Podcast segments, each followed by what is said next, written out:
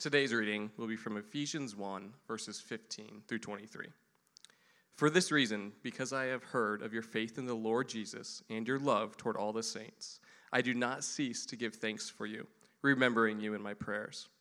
That the God of our Lord Jesus Christ, the Father of glory, may give you the spirit of wisdom and of revelation in the knowledge of him, having the eyes of your hearts enlightened, that you may know what is the hope to which he has called you what are the riches of his glorious inheritance in the saints?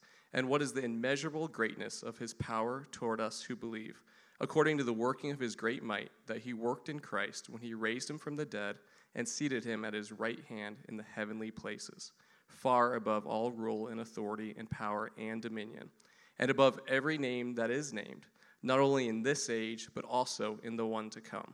And he put all things under his feet and gave him as head over all things to the church which is his body, the fullness of him who fills all in all. This is the word of the Lord. You may be seated.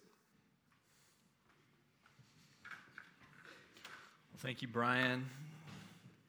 And man, it has been just great to see everybody serving up here and, and get to worship with everybody here in the church. Um, I want to do one quick housekeeping actual announcement. Uh, there is a gray Toyota Highlander with a roof rack whose lights are currently on.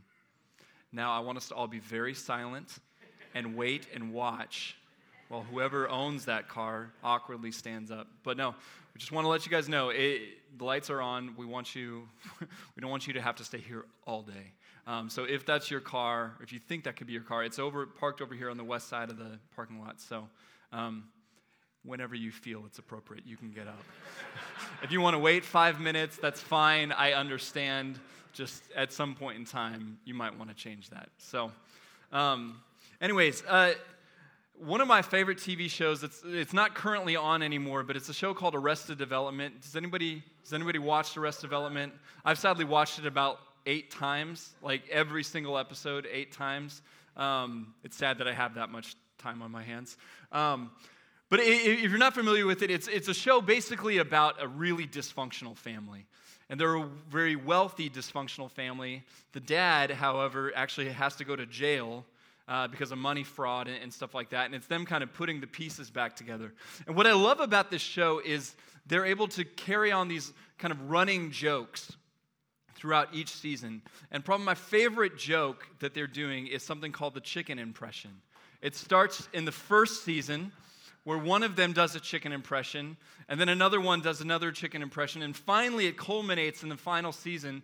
Sadly, only three seasons of this show, uh, where a bunch of them are doing chicken impressions. And I want to show you this, and I promise I have a point in how it relates to Ephesians.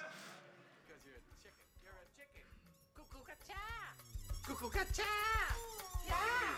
Michael and women. That's what I was just telling him. I haven't found the right girl. When I do, I will ask her out. Has anyone in this family ever even seen a chicken? Like a Lincoln.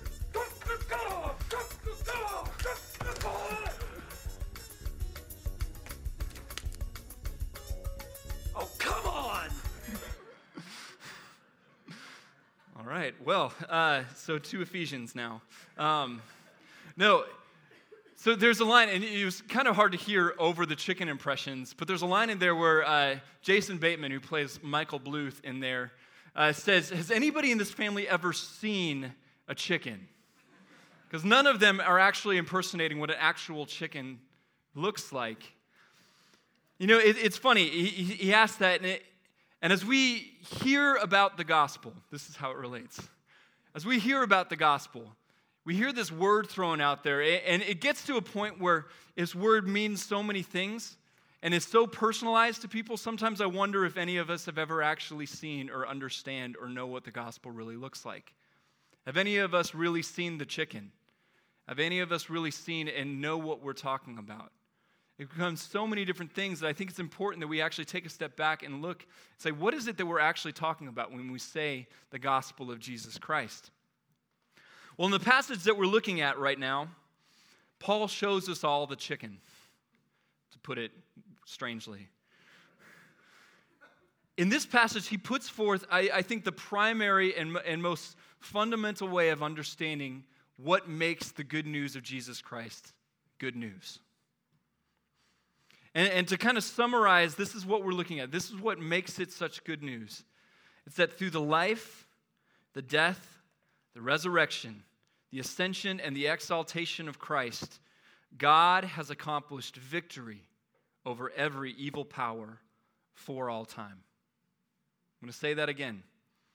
Through the life, death, resurrection, ascension, and exaltation of Christ, God has accomplished victory over every evil power for all time.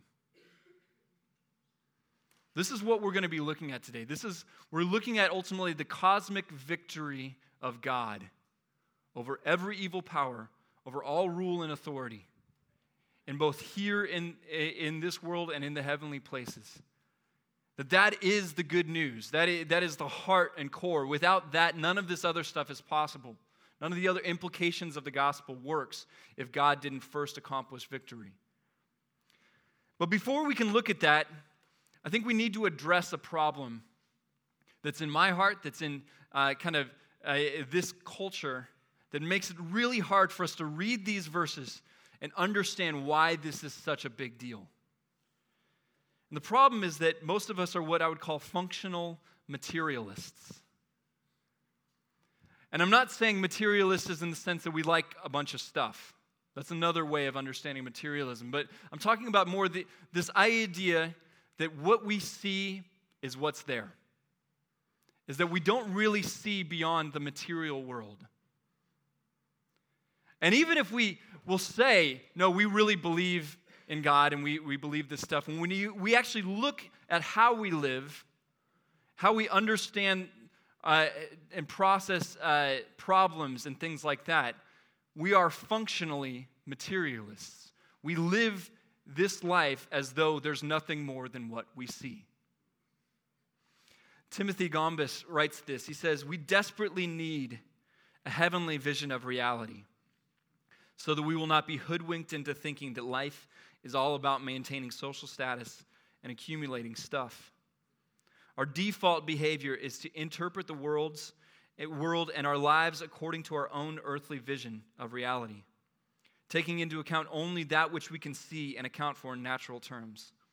Simply by living in this world and going through our day to day patterns of life, the conviction is subtly reinforced to us that this is all there is. We come to think and live as if everything that happens in our lives has only earthly causes as if the real entities running the world and ordering our lives are national powers, corporate entities, or the companies for which we work. It is supremely difficult, as many of us have come to see, or at least we can say that it is not natural to envision our lives from the conviction that Christ is cosmic ruler of all things. This is his way of putting the same thing. We are functionally materialists. We believe that what we see is what there is. And this is something that is not, that is not necessarily new. This, this goes back hundreds of years with the shift, uh, and not to bore you with anything, but when Descartes kind of shifted the way we think and process information, when that phrase, I think, therefore I am, shifted the way we understand how knowledge and truth is revealed to us, we became more and more materialists over time the idea of supernatural revelation as being even a consideration as part of truth. The idea that there's anything beyond what we see here has become more and more just a, a, ludicrous thought within this culture. To where we get to the point where we hear this idea that God is the cosmic victor over all things, over all rule and authority in the heavenly places, and we don't even have the imagination, we don't even have the framework, the paradigm to understand why that matters. Because we have been so trained over time, over hundreds of years, to understand the world through only the lens of what we can see. And that's what makes this so hard because this is the crux of the gospel. The God is victorious over all things. But because we, we, we, we are so wrapped up in this, and myself included, we have a hard time really understanding why this is such a big deal. And we, we see this as evidence in the way we respond to different situations.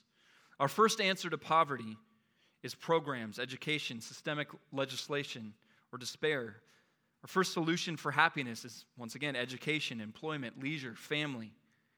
First response for illness, both mental and physical, is medication. We turn to government, we turn to education, we turn to worldview, we turn to nonprofits, self improvement, all of these things before we turn to God when we're faced with situations. And that doesn't mean that the material world doesn't matter. And I'll remind us of this as we talk about this more. It doesn't mean that this stuff shouldn't play out in the material world. But what it shows is that we don't see beyond it. What it ultimately shows is that we don't see the world for how it truly is. Because what this has ultimately done, what this is, what material, what functional materialism has done to our understanding of the gospel, it is it has caused it to become a privatized commodity. We all know what a commodity is. A commodity is something we can purchase or trade for or something like that that kind of seeks to, to build our own kind of asset base. That's what a commodity is. That we, we have, because we do not have a cosmic vision of the world and cosmic vision of the gospel, it's so easy for us to slip into this idea that the gospel is just one more thing, one more material, one more commodity, one more asset for us to kind of put kind of in our portfolio to help us towards our ultimate goals of self improvement. It is a privatized salvation remedy. And the way the Bible envisions the gospel couldn't be further from that. The problem is we don't see the world for how it really is. And what's interesting is I think that that's not necessarily fully new to us. Because if we see even before in verse 20 through 23, which is what we're going to be specifically looking at today, Paul has this prayer. And in it, he is praying that the Ephesian church will see the world this way that God will give them the vision to see and understand the world the way God actually made it, the way God actually interacts. Let me read this so that we can see the prayer leading up to this point. It says, For this reason, because I have heard of your faith in the Lord Jesus and your love toward all the saints, I do not cease to give thanks for you, remembering you in my prayers, that the God of our Lord Jesus Christ, the Father of glory, may give you and this is where he starts to say it may give you a spirit of wisdom. So he wants you to have the wisdom to actually see what's going on. And of revelation in the knowledge of him. He wants a revelation, the knowledge of how he sees things, how he's, he's done things in this world. Having the eyes of your heart enlightened, that our eyes would actually be opened to the way the world really is that you may know what is the hope to which he has called you. He was praying all of this stuff so that we would actually get the full implications of what Jesus has done.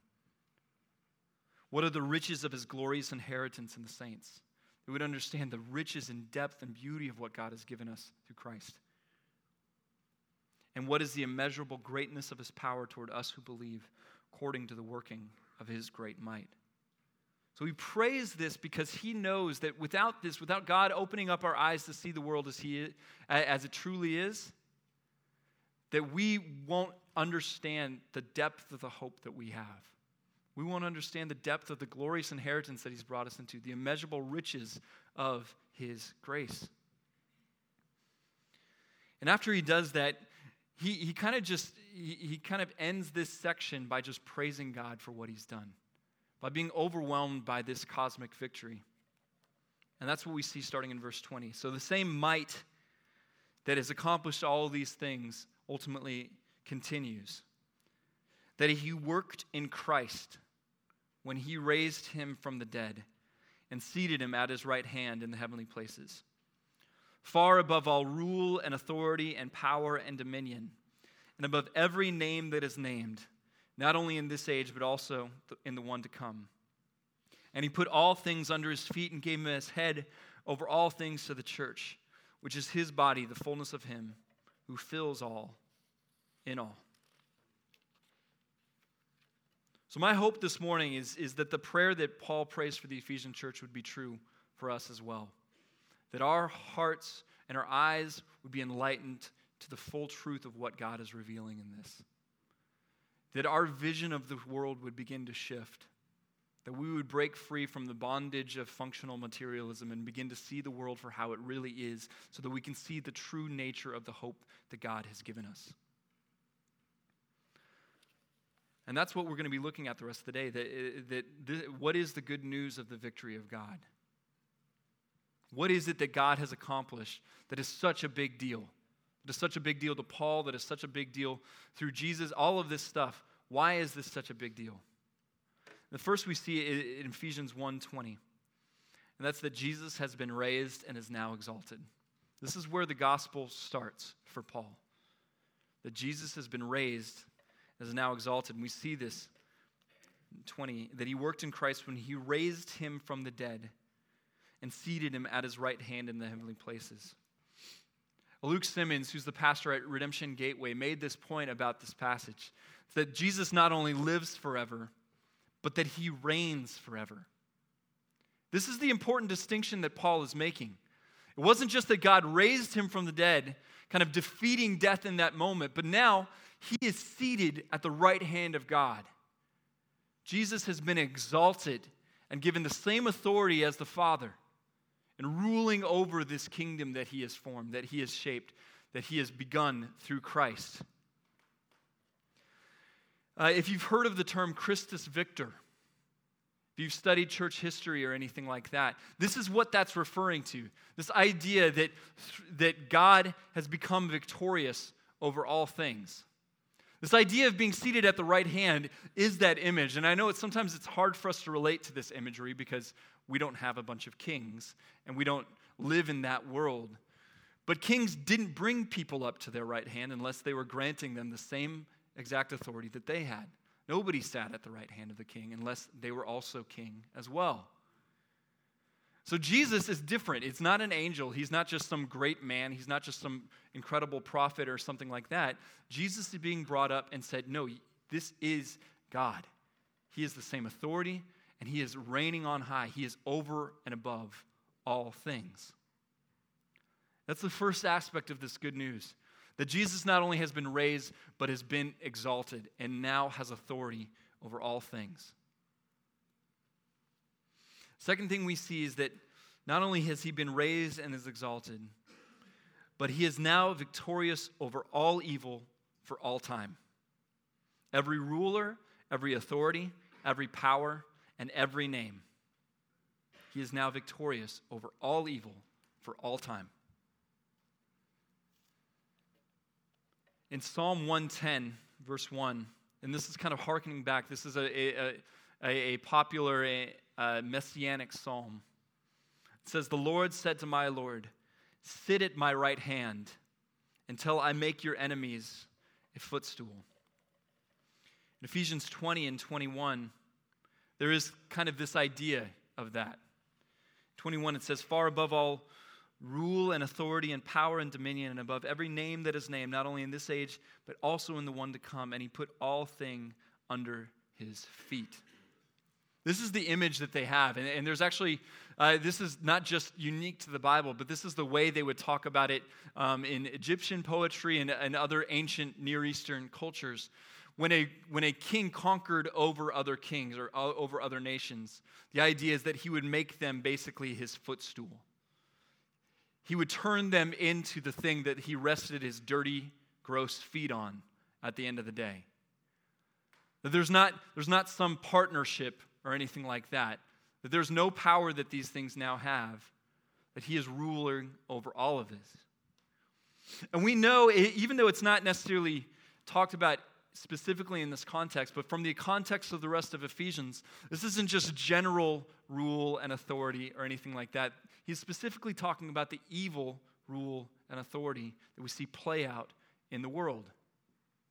He's not just talking about generally rules, rulers, and, and powers or anything like that, but he's talking specifically that there are evil powers, evil authorities, evil rulers kind of overseeing what's going on in the earth and that God is now victorious through Christ over those things. And this is where our functional materialism really makes this challenging. This is why we struggle with understanding this as good news. And it's because we don't really recognize the true powers behind the earthly powers of this world. We don't recognize the true powers of evil and darkness and, and all of that stuff that's actually controlling and influencing and shaping what we see and experience in this world. The powers of evil pervert everything, they pervert even our good intentions.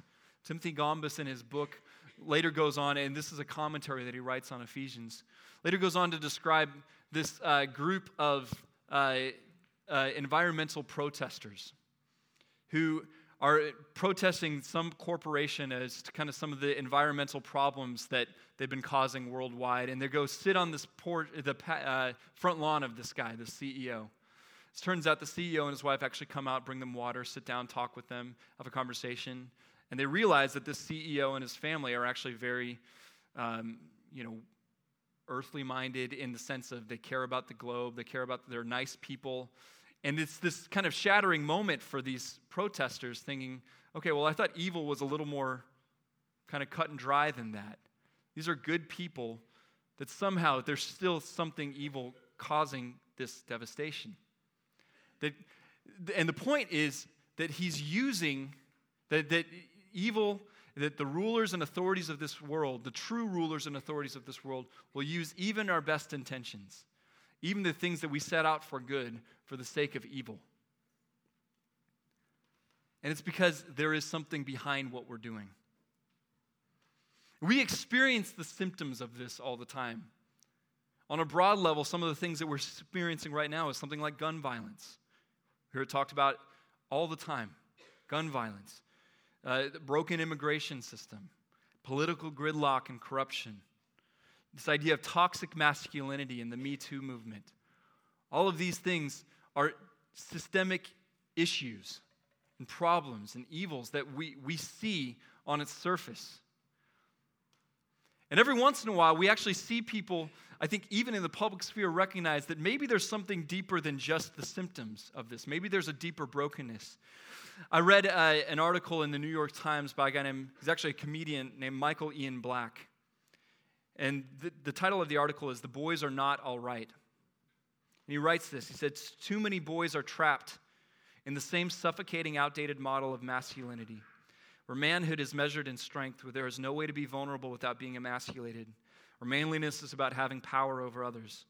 They are trapped and they don't even have the language to talk about how they feel about being trapped. Because the language that exists to discuss the full range of human emotion is still viewed as sensitive and feminine. Men feel isolated, confused, and conflicted about their natures. Many feel that the very qualities that used to define them, their strength, aggression, and competitiveness, are no longer wanted or needed. Many others never felt strong or aggressive or competitive to begin with. We don't know how to be, and we're terrified. They don't know how to be, and they're terrified. They feel trapped in this. And he's writing this in response to this, the issues of gun violence and the Me Too movement and, and all of this stuff, saying there's something deeper. There's, there's, there's, there's a trap that people are in. He doesn't go as far to name what the true power and, and, and rule that's, that's informing this is. But we recognize that there's something deeper. We see this at a personal level too, not just on a broad level. We see this with addiction, with mental illness and depression, with the marital challenges, parenting challenges, the fact that most of us hate our jobs, most of us, the fact that most of us just want more things. All of those, all of that is indicative of something deeper. And the problem that we have is not that we, we, we, sh- we should talk about these things. We should have a conversation about what we can do about this. But we oftentimes fail to recognize the deeper rulers and authorities that are driving these things. Like, on the one hand, like, I hate the fact that now, with uh, all my kids, on top of all the other things that I have to worry about, all the other things that I have to be concerned about, I have to be concerned about gun violence at schools. Like, I hate that. As a parent, it, it drives me crazy. And yes, we should have conversations about it. But I also know because when we see the world for how it really is, when we see the world for how the, God actually created it, that we could get rid of all guns, we could screen for all mental illness, we could do all of those things, and there would still be evil in this world that we have to be worried about. And that doesn't mean that we shouldn't have practical conversations about it. But it means that we need to recognize that these things are not the true problems, that there is something deeper going on here, that there is a deeper evil, a deeper rule and authority that is driving the things we experience. And that's why there, there's, this, there's this level of sadness when I see these things play out because I know that even if we fix one thing because of the rule and authority that evil has in so many spheres of this world, that by fixing one thing, it's just going to cause another problem. Because those things are not truly the problems. My son Hayes, uh, he, he has this incredible ability when watching something or hearing something to pick out the worst possible part of it to repeat and repeat it over and over and over again. Like it is uncanny. Where like he will pick out the, the, the smallest detail. I'm like, where did you learn that? He's like, you showed me it. I'm like, oh, okay, cool. Um, well, we, we showed him about two years ago as part of nostalgia and because we thought it'd be funny, we showed him the movie Home Alone, which was funny. And first off, if we did any of those things to actual people, it would be terrible. Like, and I, and I like put this disclaimer. I'm like, kids, don't hit kids with, don't hit other kids with paint cans. It's not okay. Don't shoot nail guns at people. Like, like none of this stuff would end well for that person. But you know, there's that line in there uh, about the filthy animals. And of course, Hayes latches onto that. And literally, that's what he calls everybody for the next like month, two months. And like inwardly, it's kind of funny. We're like, okay, he's just quoting Home Alone. But then, like, he's calling other kids that on the playground, and he's saying that at church, and he's calling adults that. And I'm like, okay, okay, we need to have a conversation about this. And it was so funny because what he ultimately says, kind of after we had to talk with him once again about not calling people filthy animals, he says, Daddy, watching Home Alone makes it hard for me to respect Jesus. I'm like, okay. so uh, now the real question is did we stop watching Home Alone? But what's interesting about that, and this is one thing I love about kids, is that they actually have the imagination, I think, to see the world for the way God intended it. Even without fully understanding it, Hayes knew that there was something about what was going on in that movie that made it hard for him to honor God. He actually made that connection. So there's something deeper going on there. There's something, there's something that is overwhelming him. Now, I think he also needs to bear some of the responsibility. But there's something, there's something in there that's connecting. Watching Home Alone makes it hard for me to respect Jesus. What's really fascinating to me, and this is why this is such good news, is that all of these things that we're experiencing, whether it's on a broad level with violence, with broken laws and policies, with corruption, with greed and oppression, all of these things, whether it's on a broad level or whether it's on a very personal level, whether it's depression or, or, broken relationships, whether it's uh, health and sickness, whether it's, you know, you name it, all of these things that we experience it. All of these things are driven by the rule and authority and power and dominion of things that Christ has now conquered. All of these things that we see in the world are being driven by things that Christ has now conquered. That Christ has now become victorious over. That evil that drives violence, that evil that drives hatred and racism, that evil that drives mental sickness and, and physical sickness, that evil that drives all of these things are now footstools under the feet of Christ. They have no true power and authority in this world anymore because of what Jesus has done. That is why this is such good news.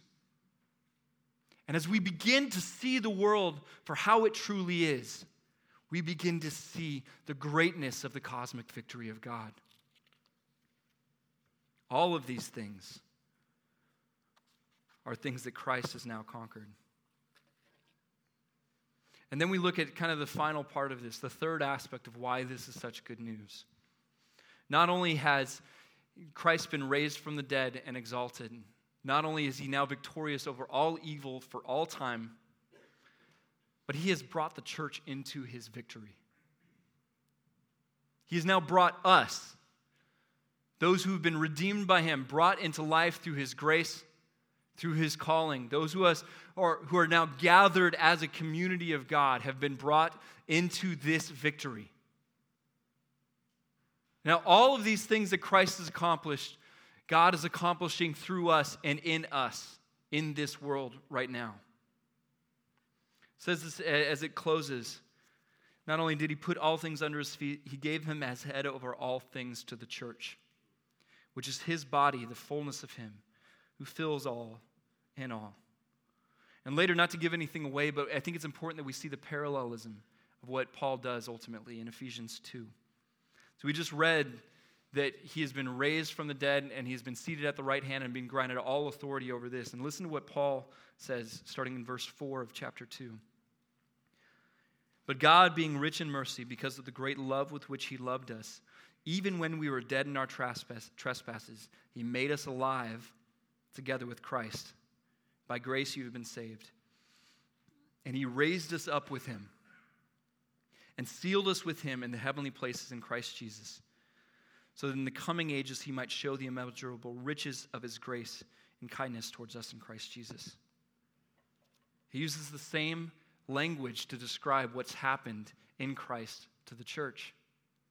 That just as Jesus was raised, we have been raised with Christ. Just as Jesus has been seated at the right hand, that now, through our faith in him, through him being now our head, we have been raised to that same position. That we have now been given authority over all dominions, over all rulers, and all, all, all evil powers in this world. That we have been brought into this victory. And this is why the privatized gospel is so dangerous.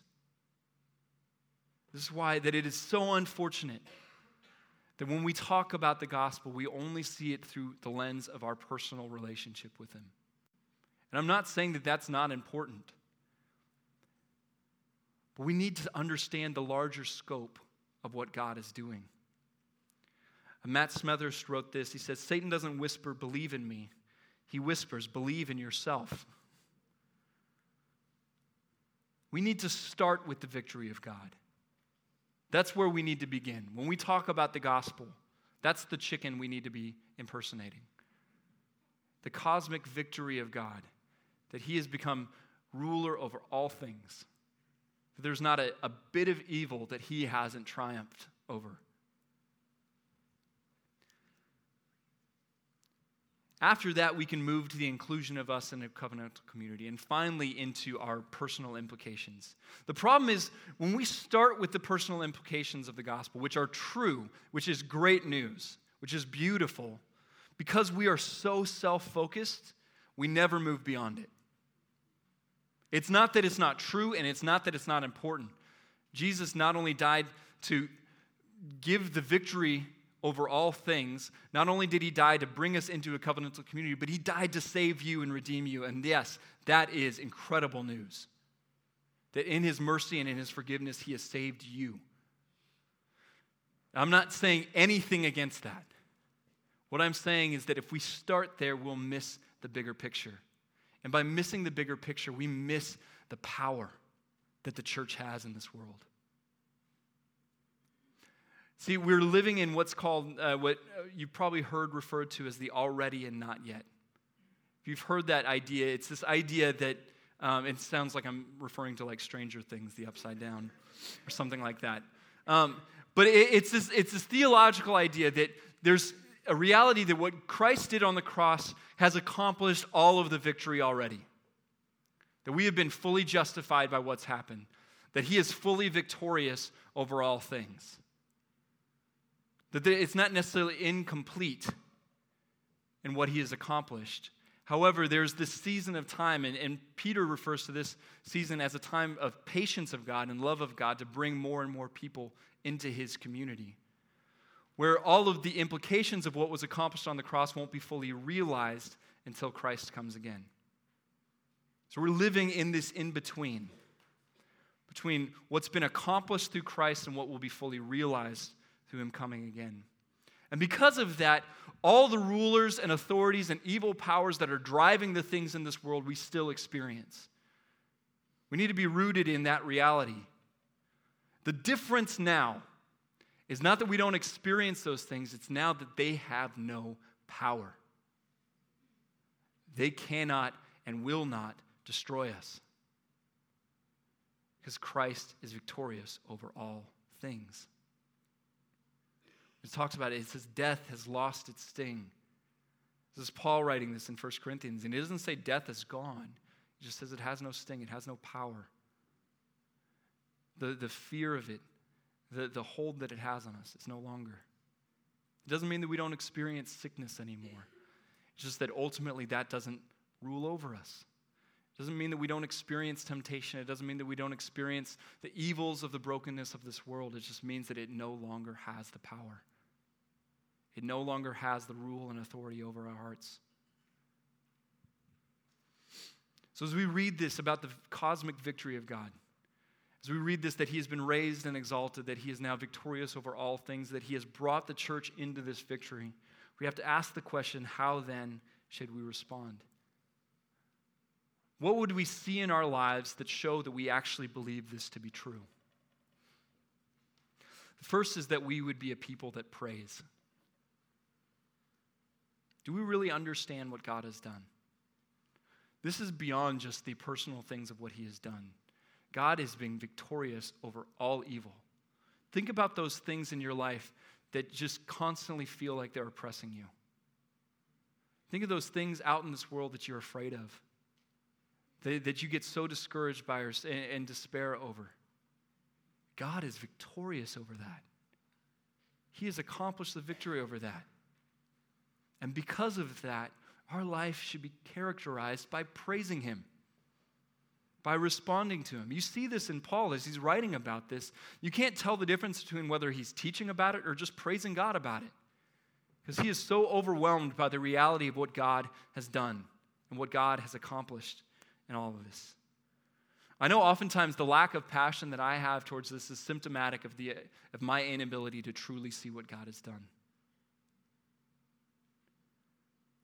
That I don't have true sight when this isn't something that I'm just excited about. That I'm just responding with, I, I just can't believe this happened and I, I can't not praise God for it. It just shows that I don't really see what God has done. First is that we would be a people that praise. Second is that we be a people that pray. I think this is one of the biggest indicators of our functional materialism and that we don't really get what Paul is saying. Prayer is recognizing the true reality of the world. It's recognizing how the world actually is. That we can create all of the legislation, we can do all of the screening, we can do all the medication, all of that stuff, and the true problem would not be addressed because that's not how this world really is. People that pray recognize the true reality of what this world is. That there are deeper evils that we can't overcome. That there are deeper rulers and authorities that are influencing and oppressing it and bringing everybody into this that only God can overcome. That only God can have victory over. Prayer is recognizing the true reality of the world and asking God to do what only He can do. So not only would we be a people that praise, but we would be a people that pray. That before we do all of these other things, we would seek God in prayer. Before we address, uh, you know, the, the, the issues, whether it's at a government level, whether it's at a personal level, whether it's in our families, in our communities, before we do any of those things, we turn to God in prayer because we know that without Him accomplishing victory over the deeper evil, it doesn't matter what we do, because that's not really the way the world works. So, not only will we praise and pray, but the last is that we would proclaim. And yes, there are three P's, they're alliterative. This is, I think, one of the most tragic realities of this world. And this is why the church is called to do this. Is because this world is being enslaved by powers that have already been defeated. That is what is so sad about the reality of this world. Is that your friends, your coworkers, your neighbors, all of those people that you see are being enslaved and oppressed by a power that's already been conquered. That should have no real power in their lives. And we get to proclaim that truth. We get to tell people the true reality of the world. That you no longer have to be defeated by depression. You no longer have to be defeated by the brokenness and sin. You no longer have to be overwhelmed by racism or, or hatred or um, despair or bitterness or anything like that. You no longer have to be enslaved by that because God has actually given the victory over that. We get to proclaim that. We get to tell people that truth. To tell people and share that in their lives. And I think that the more we see this reality, the more we'll do that. We will praise God. We will pray to God. We will proclaim the good news of God because we have seen the victory of God in our own lives. And we've seen the victory of God as it plays out in the cosmic sphere. And that's what I'm hoping will grow in us. That's what I'm hoping will grow in my heart as I realize this more and more. As I begin to see the world as it truly is, that my heart will be one of gratitude and praise. That I will pray before I do anything else. That ultimately I will not be afraid to proclaim the true reality of the world to the people that need to hear it because they are being oppressed and they are being enslaved by powers that should have no power. Let me pray. Lord Jesus, God, we are so thankful, God, for the, the power and authority, Lord, that you have brought the church into. Lord, it is not because of us. Lord, it is not our own power, Lord, that, that conquers evil, Lord, that overwhelms and overcomes the rulers and authorities of this day, but Lord, it is because you have conquered it. Lord, I pray that you would use this church the way you intended it to be. Lord, that we would be a vessel of your mercy, Lord, that we would proclaim the power of God over all things, Lord, in the midst of all of this. Lord Jesus, we are so thankful. God, please give us eyes that truly see. Give us wisdom and discernment in the midst of all of this. Lord, so that we can ultimately see as you see. Lord, that we can ultimately praise you, we can turn to you and proclaim your good news. Lord, because you are the one who has accomplished victory over sin and death for all time. Lord, we pray this in your name. Amen.